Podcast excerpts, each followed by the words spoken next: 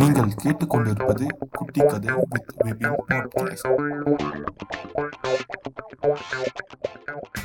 Podcast ஒரு முதியவர் வாழ்ந்துட்டு வந்தாருங்க. அவருக்கு அவர் வாழ்க்கையே ஒரு துரதிஷ்டமா இருந்தது.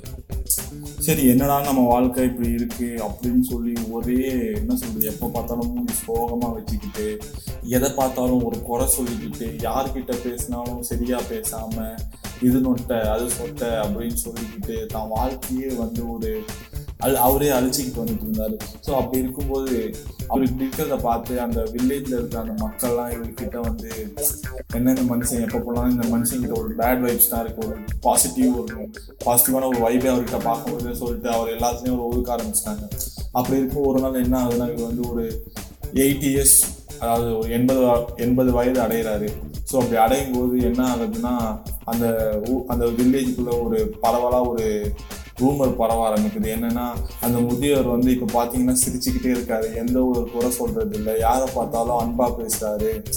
ஸோ அப்படின்னு இந்த மாதிரி வந்து பரவ ஆரம்பிக்கும். என்னடா இப்படி பேசிக்கிறாங்க அப்படின்னு சொல்லி ஒரு சில மக்கள்லாம் அவர் போய் பார்க்க போகும்போது என்ன நேற்று வரைக்கும் அப்படி இருந்தீங்க? இன்னைக்கு என்ன புதுசா? அப்படி அப்படின்னு கேட்கும்போது அவர் சொல்றாராம் நான் வந்து இவ்வளோ நாள் வந்து என் வாழ்க்கையில் வந்து சந்தோஷத்தை தேடி அலைஞ்சிட்டு இருந்தேன். அதனால் எனக்கு டைம் தான் வேஸ்ட் ஆகிடுச்சு நான் வந்து என் லைஃப்பை இப்போ என்ஜாய் பண்ணி வாழ ஆரம்பிக்கிறதுனால இப்போது என்னால் சந்தோஷமாக இருக்க முடியுது. ஸோ அதனால் மக்களே நம் வாழ்க்கையில் நம்ம சந்தோஷத்தை தேடி அலைய வேணாம். நம்ம வாழ்க்கையை நம்ம என்ஜாய் பண்ணி வாழ்ந்தால் சந்தோஷம் தானாக வரும்.